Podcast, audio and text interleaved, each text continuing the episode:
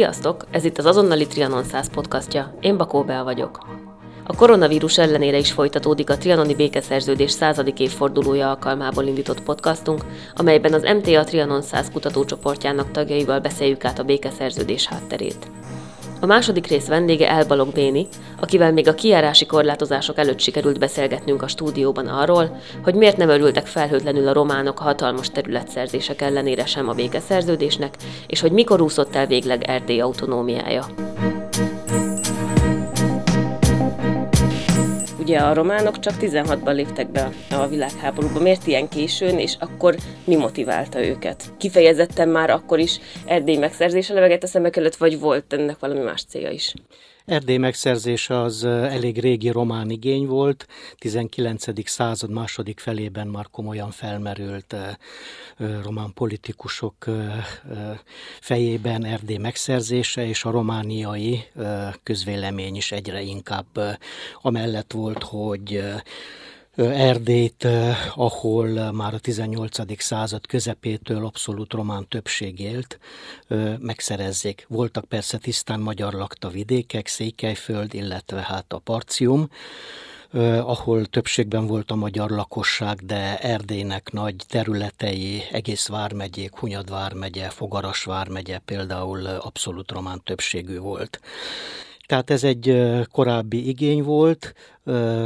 1914-ben, amikor kirobbant az első világháború, Románia fegyveres semlegesség álláspontját foglalta el, de Jonice Bratiano miniszterelnök, aki a 20. század első felének egyik legbefolyásosabb, legjelentősebb román politikusa volt, ötszörös miniszterelnök, már ekkor tudta sejtette, hogy Románia be fog lépni az Antant oldalán a háborúban.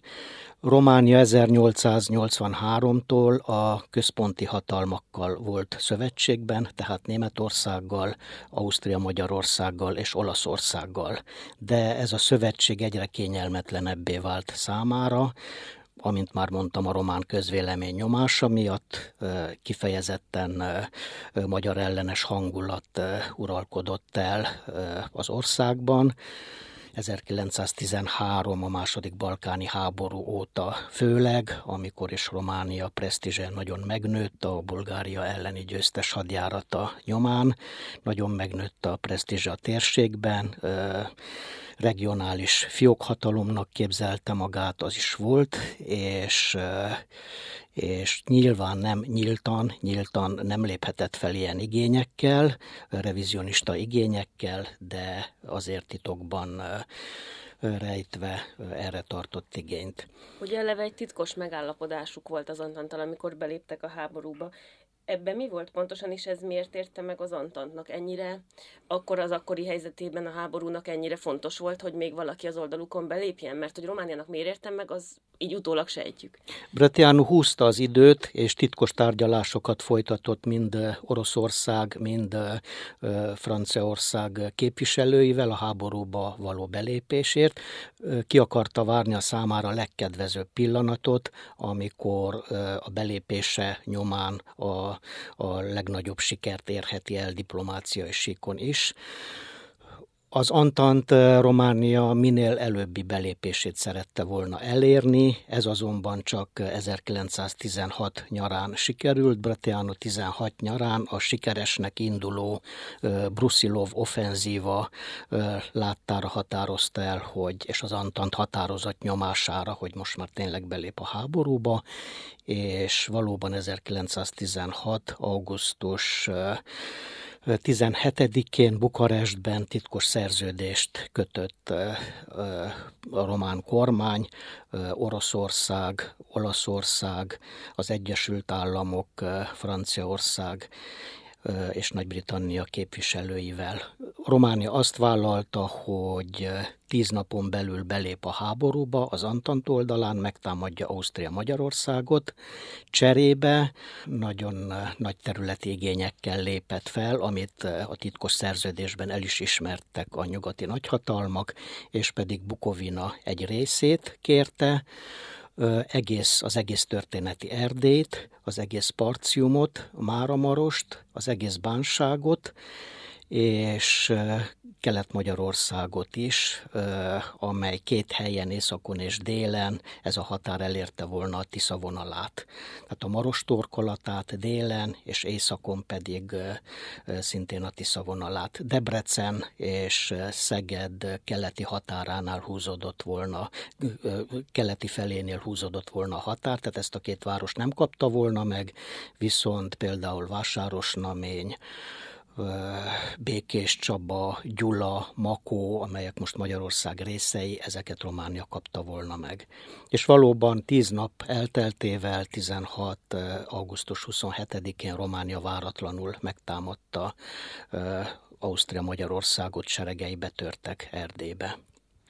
És aztán végül is mégis kitáncoltak ebből a románok, hiszen 18 májusában meg kiléptek a háborúból, és aztán utána meg mégis visszaléptek mi volt erre az okuk, és hogy lehet, hogy mégiscsak ilyen nagy területeket kaptak, ha nem is azt, amit, amiben eredetileg megállapodtak? Sokan a sors különös szerencséjével magyarázzák ezt. Valóban Románia sorsa egyik pillanatról a másikra változott ezekben az években. A betörést követően Románia súlyos vereséget szenvedett, ugyanis a német és osztrák-magyar csapatok néhány héten belül október október közepére kiszorították Erdélyből a román csapatokat, sőt december 6-án egész Bukarestig nyomultak a németek, az osztrák-magyarokkal együtt elfoglalták Románia fővárosát, és ezzel együtt az úgynevezett kis Románia kétharmad részét. A román kormány kénytelen volt eh, a moldvai Jassi városába menekülni, és egész 1918. december 1-ig, amikor visszaköltözött Bukarestbe, Jas volt eh, Románia fővárosa. Ez egy rendkívül súlyos vereség volt, az ország idegen megszállás megszállás alá került, és nagyon kevesen reménykedtek abban, hogy ezt a súlyos verességet valahogy győzelemmé tudják átváltoztatni. Erdély megszerzéséről már nem is beszélve úgy tűnt, hogy ez az álom, ez tovaszált. Egyáltalán az ország megmentése volt a fő tét, nem Erdély megszerzése. Időközben egy francia katonai misszió érkezett Romániába Bertelo Henry Bertelo tábornok vezetésével, és megpróbálták sikerrel el a román hadsereget úgymond újjáéleszteni, és hadi felszereléssel ellátni és kiképezni, ez részben sikerrel is járt. 1918 ősze, aztán a nagy fordulat nem csak Románia sorsában, hanem egész Európa jövőjét illetően 17 őszén az októberi forradalom nyomán Oroszország kilépett a háborúból, miután a bolsevikok megszerezték a hatalmat. Románia elvesztette egyik fontos szövetségesét még inkább magára maradt, de hogy ne szaladjunk így előre 18 őszéig, először beszéljünk az ön által is említett bukaresti különbékéről, amit 18. május 7-én kötöttek meg a román kormány, illetve a hármas hatalmak képviselői, a központi hatalmak képviselői, Németország és Ausztria, Magyarország, Olaszország közben átállt hármas szövetségből az Antanthoz 1915-ben. Pont Oroszország háborúból való kilépése miatt vált, mint mondtam, még reménytelenebbé Románia helyzete, és ez kényszerítette rá végül, hogy 18. május 7-én különbékét kössön.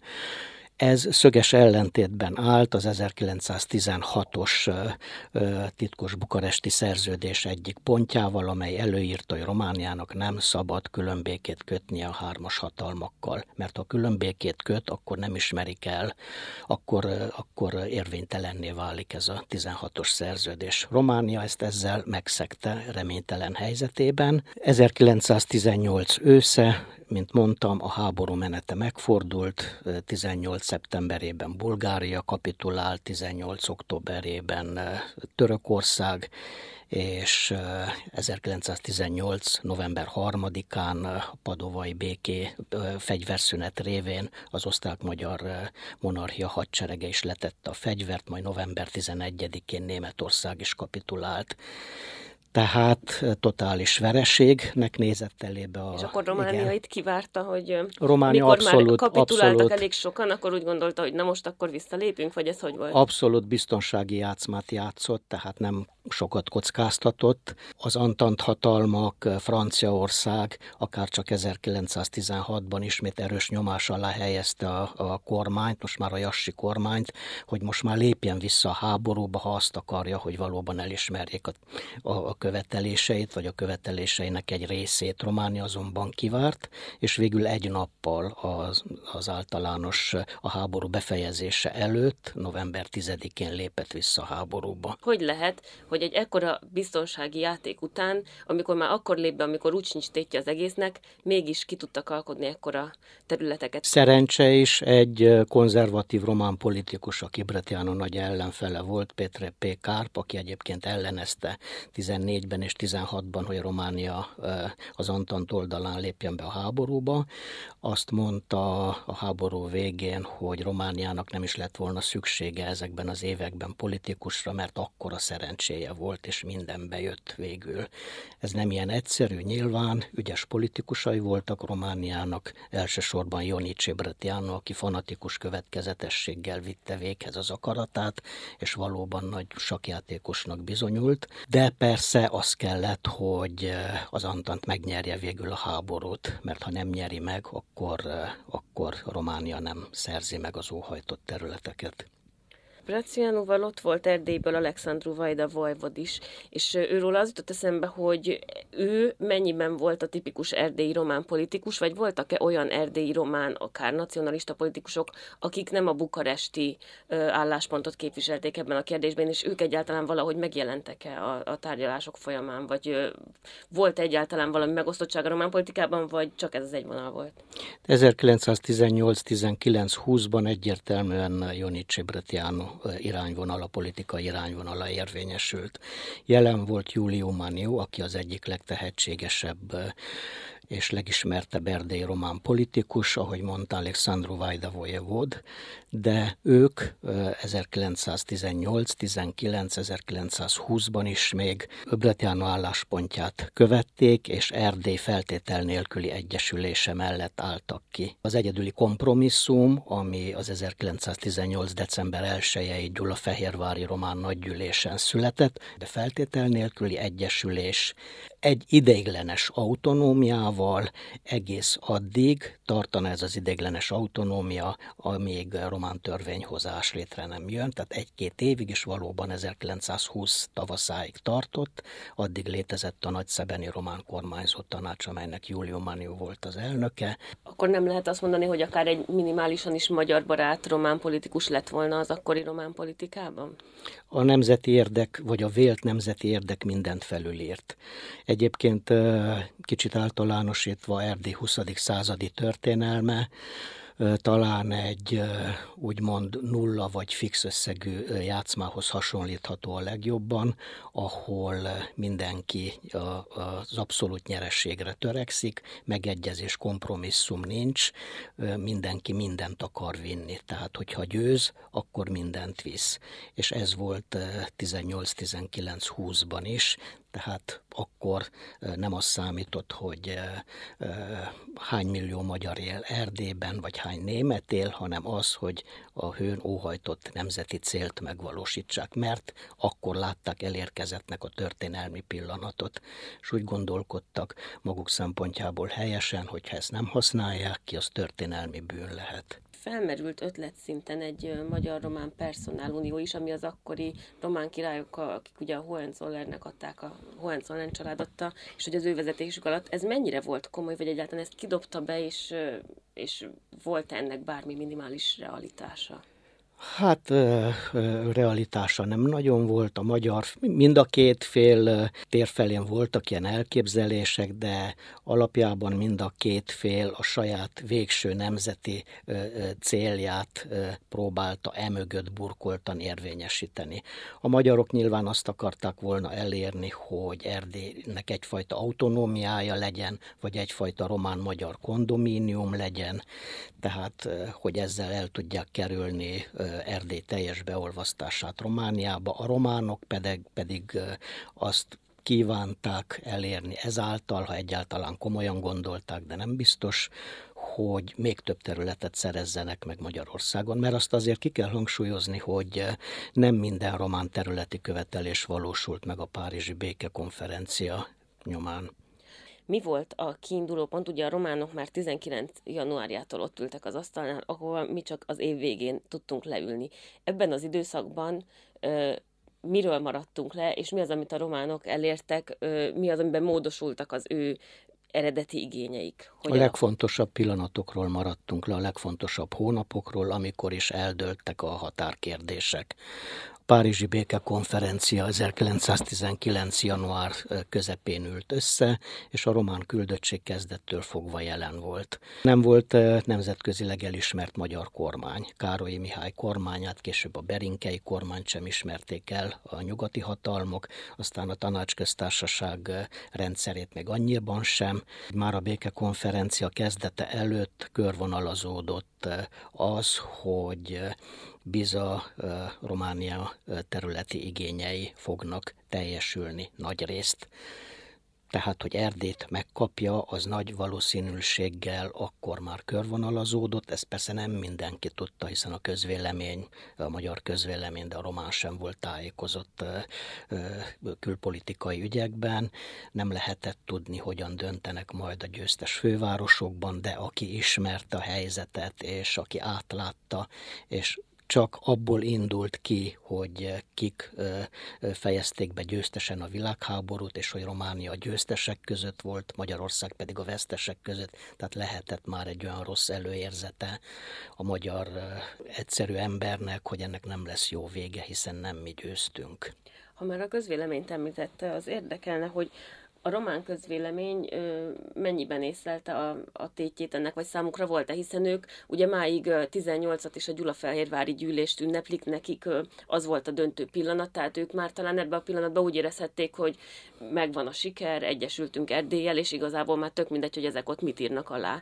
Több román történész is Lucian Bójának is az a feltevése, hogy az erdély román közvélemény már, amelyik politizált, és amelyik a napi gondjain fölül tudott emelkedni, és valamennyire olvasott újságot, az, az valószínűleg 1918 őszéig talán, talán ez feltételes mód, talán megelégedett volna azzal, hogyha Erdély autonómiát kap Magyarország keretein belül, vagy még inkább azzal, hogyha közvetlenül Bécstől függene Erdély, tehát nem Budapesttől, mert azért a császár hűség az egy domináns elem volt a román néptömegek körében. A császár iránt rajongtak és tisztelték Ferenc Józsefet tehát a császárhőség az egy állandó ellen volt, tehát inkább Bécshez tart, ha már osztrák-magyar monarchia, akkor inkább Bécs, mint Budapest. A vízválasztó Lucian Bolya szerint az 1918 ősze volt, amikor Magyarország tudjuk, hogy novemberben függetlenedett, kikiáltotta a függetlenségét, különvált Ausztriától, és akkor, akkor már nagyon kevés román akadhatott, aki Magyarországhoz akart volna tartozni, akkor már Bécshez sem kötötte őket semmi, akkor már egyre inkább, sőt akkor már domináns volt az irányzat, hogy csatlakozzunk Romániához. December 1-én, mikor eh, a Gyulafehérvári nagygyűlést megtartják, akkor már valószínű, hogy ez volt a döntő eh, irányzat. És akkor a Gyulafehérvári nagygyűlés után, amíg tényleg eh, szentesítették is szerződésben, hogy mik lesznek a határok, addig lehetett tudni, hogy izgalommal figyelték ezt, vagy úgy voltak vele, hogy úgyis mindegy megvan. A román politika Bukarest is ezt szerette volna késztényként beállítani, hogy itt a Wilsoni elvek alapján, amelyek az önrendelkezésről szóltak, itt a román nép is önrendelkezett, úgymond, és eldöntötte egy reprezentatív százezres tömeggyűlésen Gyulafehérváron, hogy most akkor kész, mi kimondtunk, és akkor de facto ez meg is történt. Hát a román politikusok Bretiano nyilván tudták, hogy ez nem így van, tudták, hogy még nagyon nehéz küzdelmek várnak rájuk Párizsban, de a széles néptömegek nem biztos, hogy ebbe be voltak avatva, és fel tudták mérni a helyzet súlyosságát. Hogyan mentek oda a románok Párizsba? Ők azt a titkos megállapodást akarták volna végrehajtatni, amiben eredetileg megállapodtak, annak ellenére, hogy kiugrottak, aztán visszaugrottak a háborúba? Bratianu alaptétele, amihez ő nagyon makacs ember lévén, abszolút ragaszkodott, ebből jottányit nem volt hajlandó engedni. 19-ben az valóban, hogy 10, az 1916-os titkos bukaresti szerződés, amit ott leírtak, és amit ott az Antant hatalma képviselői aláírtak, hogy történeti Erdély, Parcióm, Mára, Máramaros, egész Bánság és Kelet-Magyarország egy része, ezt mind megkapja Románia. De nem volt következetes, mert Beszarábiát is akarta, akkor már ben voltak a román csapatok, gyakorlatilag már katonai megszállás alatt volt. Ez nem volt benne a 16-os szerződésbe, tehát, de ő ehhez is ragaszkodott. És ami az ő veszőparipája volt, az az egész bánság. Csak ezzel az volt a gond, hogy Szerbia is a győztes hatalmak között volt, és Szerbia is igényt tartott a bánság egy részére. Ugye volt egy rövid életű bánáti köztársaság is, ami egy ilyen magyar próbálkozás volt, hogy hogy talán akkor ezt így megmentsék a szerb-román érdekellentét farvizén. Volt ez a bánsági köztársaság, de ez nagyon rövid életű volt 1918 őszén, és aztán 1918 végétől egész 1919 augusztusáig a bánság az váltakozóan hol szerb katonai megszállás alatt volt, de egy időben francia csapatok és francia megszállási övezet is volt és a román csapatok 1919. augusztus 3-án vonultak be végérvényesen Temesvára, és augusztus 10-én volt Temesváron egy nagy népgyűlés, ebben mesterek voltak a románok az ilyen népgyűlések rendezésében, ahol ott ünnepélyesen deklaráltak, hogy Temesvár akkor Románia része. Egyébként Románia a, báns, a békekonferencia végső döntése következtében végül a bánság kétharmad részét kapta meg, nem az egészet, ezt Bratiano nagy kudarcnak gondolta maga részéről, hazautazott Párizsból Bukarestbe sértődötten, és azt kiadta parancsot, az utasítást, hogy továbbra is ellenállunk, úgymond nem hódolunk be Párizsnak, és ő egy kicsit pózolt is valószínűleg a történelem színe előtt, hogy ő az a román politikus, aki az édesapjához hasonlóan, az édesapja szintén egy jelentős román politikus volt, az ő ideje alatt vívta ki Románia függetlenségét a török ellen. Az édesapja példáját követve, hogy az ő neve is úgy kerüljön be a román történelembe, mint aki az elveiért a végső leheletéig kiállt, és ő nem ment bele elvtelen alkukba. Mik voltak a románok fő érveli, érvei a béketárgyalásokon? Hiszen azt mondja, hogy egyrészt ezt az Antan titkos szerződést sem következetesen alkalmazták, mert közben akkor mondjuk Beszarábia tekintetében úgymond a katonai valóságra hivatkoztak, hogy hát már úgyis ott vagyunk, illetve ugye ezen idő alatt is különböző ö, mozgások voltak katonai téren is, tehát mindig más volt az adott katonai valóság, hogy ki mit kontrollál. Ö, ez mennyire súlyosan esett latba, és, és mik voltak a, a fő érvek? A fő érv kimondatlanul is az volt, hogy amikor elkezdődött 1919. januárjában a Párizsi békekonferencia, Románia, mint mondtam, a győztesek között volt, kisebb hezitálás után végül az Antant hatalmak 19. január elején elismerték Romániát szövetségesüknek, ez nem forgott komolyan veszélyben korábban sem, bár Clemenceau, a francia miniszterelnök és a Párizsi Békekonferencia elnöke nagyon neheztelt Bratiánura, amiért megkötötte ezt a, ezt a különbékét, de alapjában véve, alapjában véve ő is úgy gondolta, hogy Erdély nagy részét oda kell adni Romániának. Itt a kérdés az volt, hogy mennyit teljesítenek Románia követeléseiből, és Clemenceau egyáltalán nem volt hajlandó mindent odaadni. Egyik győztes nagyhatalom sem kívánta betartani az 1916-os titkos szerződés előírásait, arra hivatkoztak, hogy az jogilag érvénytelen, és ebben igazuk volt. Arról szólt a, a, a Románia szempontjából a Párizsi békekonferencia, hogy mennyit sikerül végül elérnie az eredeti igényeiből. akkor ők ezt összességében veszteségnek ítélték, meg hogy nem sikerült teljesen az eredeti igényeiket megkapni, hát hiszen így is rengeteg területet kaptak. Tehát, hogy Bratiano aztán ő ezt egy sónak szánta ezt a hisztit, és titokban azért elégedett volt, vagy ő tényleg mélyen meg volt róla győződve, hogy vele igazságtalanság történt? Ezt nehéz kideríteni, ezt nehéz kideríteni, mert vannak olyan megnyilvánulások, például amikor a román küldöttséggel közölték 1919. júniusában hivatalosan is a végleges határokat, akkor utána összeül, összeült a, a román küldöttség, Bratiano, az már említett Vajda volt, és akkor megbeszélték, hogy most mi a teendő, és akkor az hangzott el, hogy alapvetően elégedettek vagyunk. Alapvetően elégedettek vagyunk, de kérnénk pontosítást és módosítást eh, elsősorban a maros torkolatánál, tehát mindenképpen meg akarták szerezni eh, a maros torkolatát, meg akarták szerezni Békés Csabát, meg akarták szerezni Makót, Gyulát,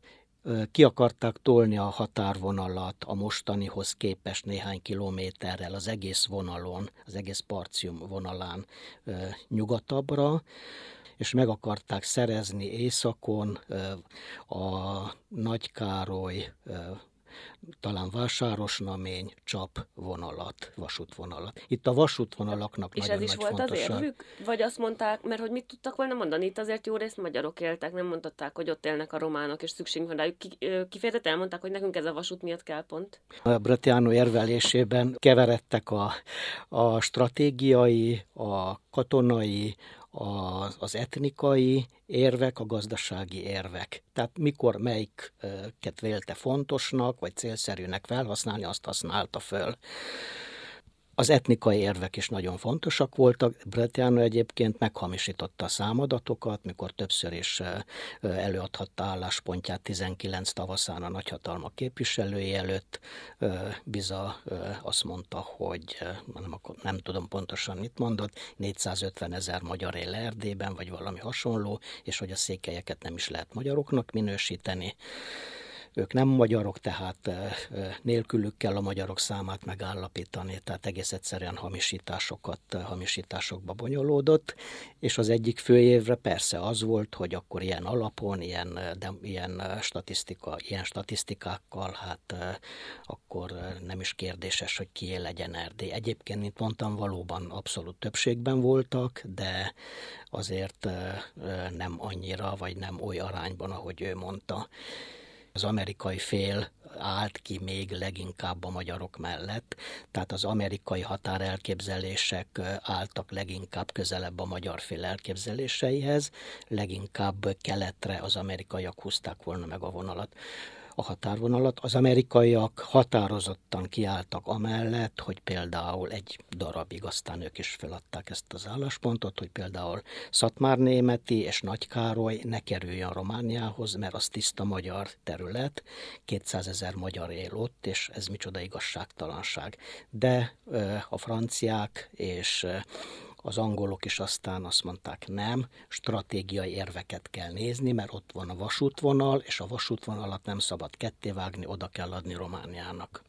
Érdekes a, a nagyhatalmak viselkedése, hogy mondja, hogy azért a franciák is kritikusak voltak a román elképzelésekkel szemben, azért a magyar közvéleményben úgy él, hogy ez a románok mellett elsősorban a franciák sara, és hogy a franciák túl barátságosak voltak a románokkal, és a mai napig is úgy látjuk, hogy hát hogy a franciák között meg a románok között van valami kémia. Ebbe, ebbe mi az igazság, és tényleg, tényleg a franciák voltak még mindig a legbarátságosabbak a románok felé, és mi volt ennek az oka, ha így volt? A Párizsi békekonferencián igen, és a területi bizottság bizottságban is a francia álláspont állt legközelebb a román állásponthoz. Ennek magyarázata nyilván, hogy egy szövetségi táborba tartoztak, és Franciaországot nyilván nagyon megviselte, mint minden hadviselő felett a, a négy év kemény háború, és nagyon keménynek mutatkoztak Németországgal szemben, és a legyőzött Ausztria-Magyarországgal szemben is. Tehát Magyarország egyszerűen legyőzött állam volt.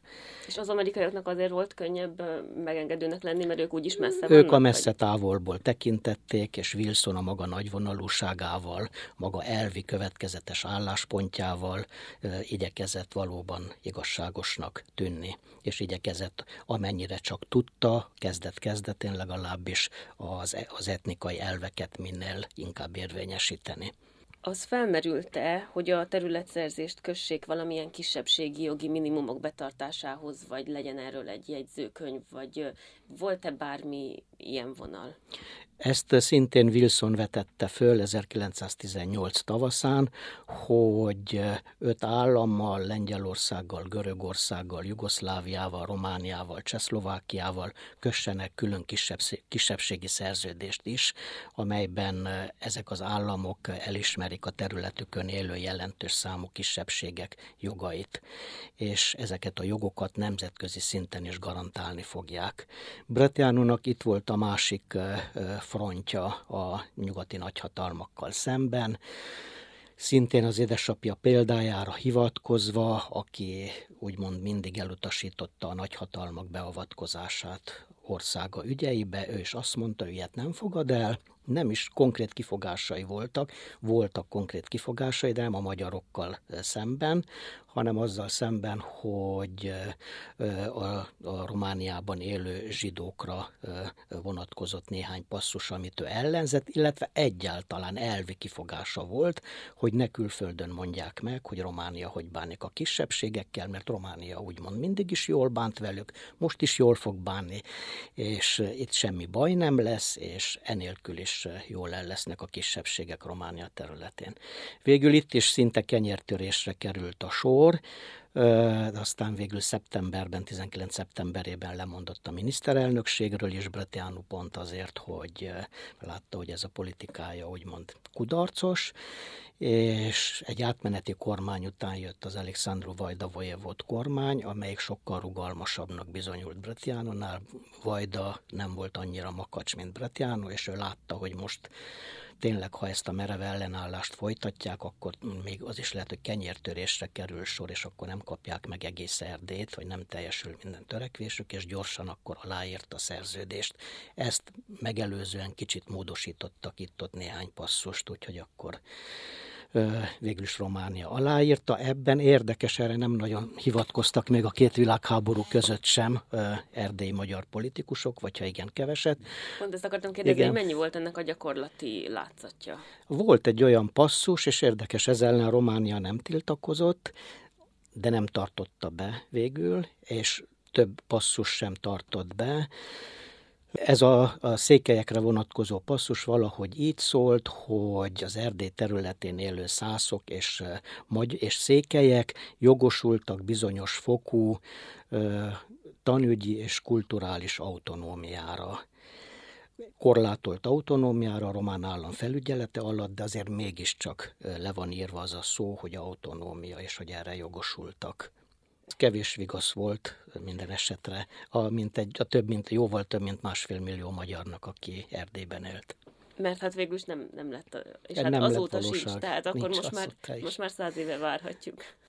A legvégén csak egy nagyon hipotetikus kérdésre térnék vissza. Azt mondta ugye, hogy azzal, hogy, hogy elszakadtunk a monarchiától, tulajdonképpen azzal áldoztuk be Erdélyt, hiszen ők még a monarchiához szívesebben tartoztak volna. Ezt kellőképpen realizálta az akkori magyar politikai vezetés, hogy itt ez a döntés ezt is jelenti? Hát a magyar vezetés hogy miben hitt a legtöbben, a legtöbben én szerintem 1918 őszén is hittek, hittek Magyarország integritásában. Tehát el sem tudták, most a magyar közvéleméről el sem tudnám képzelni, hogy valaha is komolyan fölvetődött, hogy tényleg, hát Adi Endre tudjuk, hogy megírta, hogy és mi lesz, ha Erdélyt elveszítjük, de rajta kívül azt hiszem kevés olyan éleslátó magyar volt, aki komolyan ezt felvetett feltette volna, és ezen elgondolkodott volna, hogy itt román többség van, és hát azért eh, mi lesz, ne adj Isten, hogyha úgy alakul a politikai helyzet, hogy,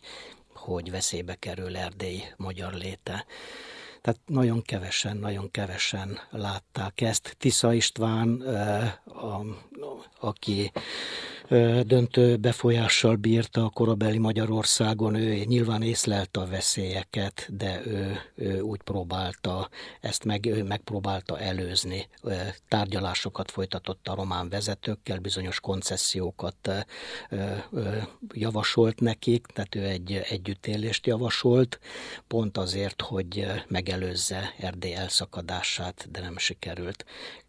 Érdekes, hogy a 18 őszén hatalomra került Károly Mihály kormány is úgy tűnik a területi integritásban bízott, tehát ők is abban gondolkodtak, hogy meg kell őrizni Magyarország integritását. A legvilágosabban gondolkodó akkori magyar politikus Jászi Oszkár, aki nemzetiségi miniszter volt Károly Mihály kormányában, ő is az integritásban gondolkodott, de ő messze menő autonómiát ajánlott a románoknak, de ezzel elkéstünk már.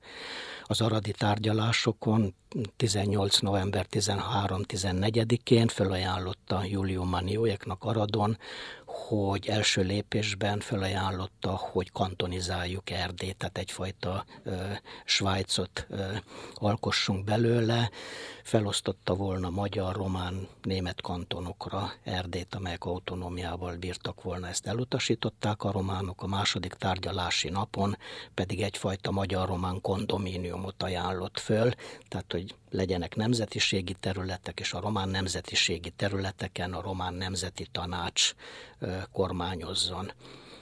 Tehát ez messze menő autonómiát, nem csak kulturális, hanem gyakorlatilag politik, területi autonómiát is jelentett volna. De akkor már a románok, amikor már sejtették, hogy a román csapatok hamarosan be fognak vonulni, Erdélybe, és hogy a Románia nyerőtérfélen van, és a Jassi román kormány biztatására és Britiánó állandóan üzengetett Erdélybe a románoknak, és román delega, erdély román delegációk mentek Jassiba Britiánó véleményét, tanácsát, utasításait kérni.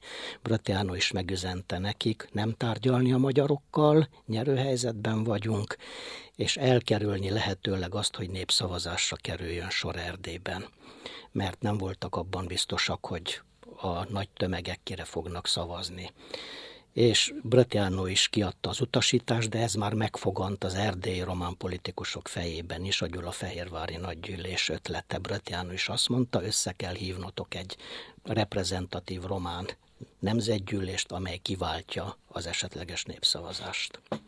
Tehát itt már lehetett akármit felajánlani. Azelőtt mondjuk tíz évvel Jászi ajánlata, az, az lehet, hogy nyerő lett volna, de 18 őszén már nem.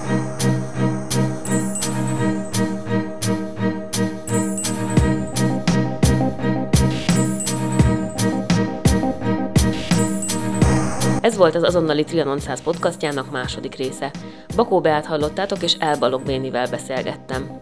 A podcast a járványügyi helyzet ellenére is folytatódik egy hónap múlva. A soron következő részekben szó lesz majd a felvidékről és az emlékezett politikáról is. Addig is hallgassátok az azonnali heti közéleti podcastját, a helyzetet Galavics Patrikkal, az azonnali.hu-n, Spotify-on vagy az Apple podcasteken. És iratkozzatok fel hírlevelünkre a reggeli feketére is, hogy legyen mit olvasnatok a karanténban. Közi, hogy hallgattatok, sziasztok!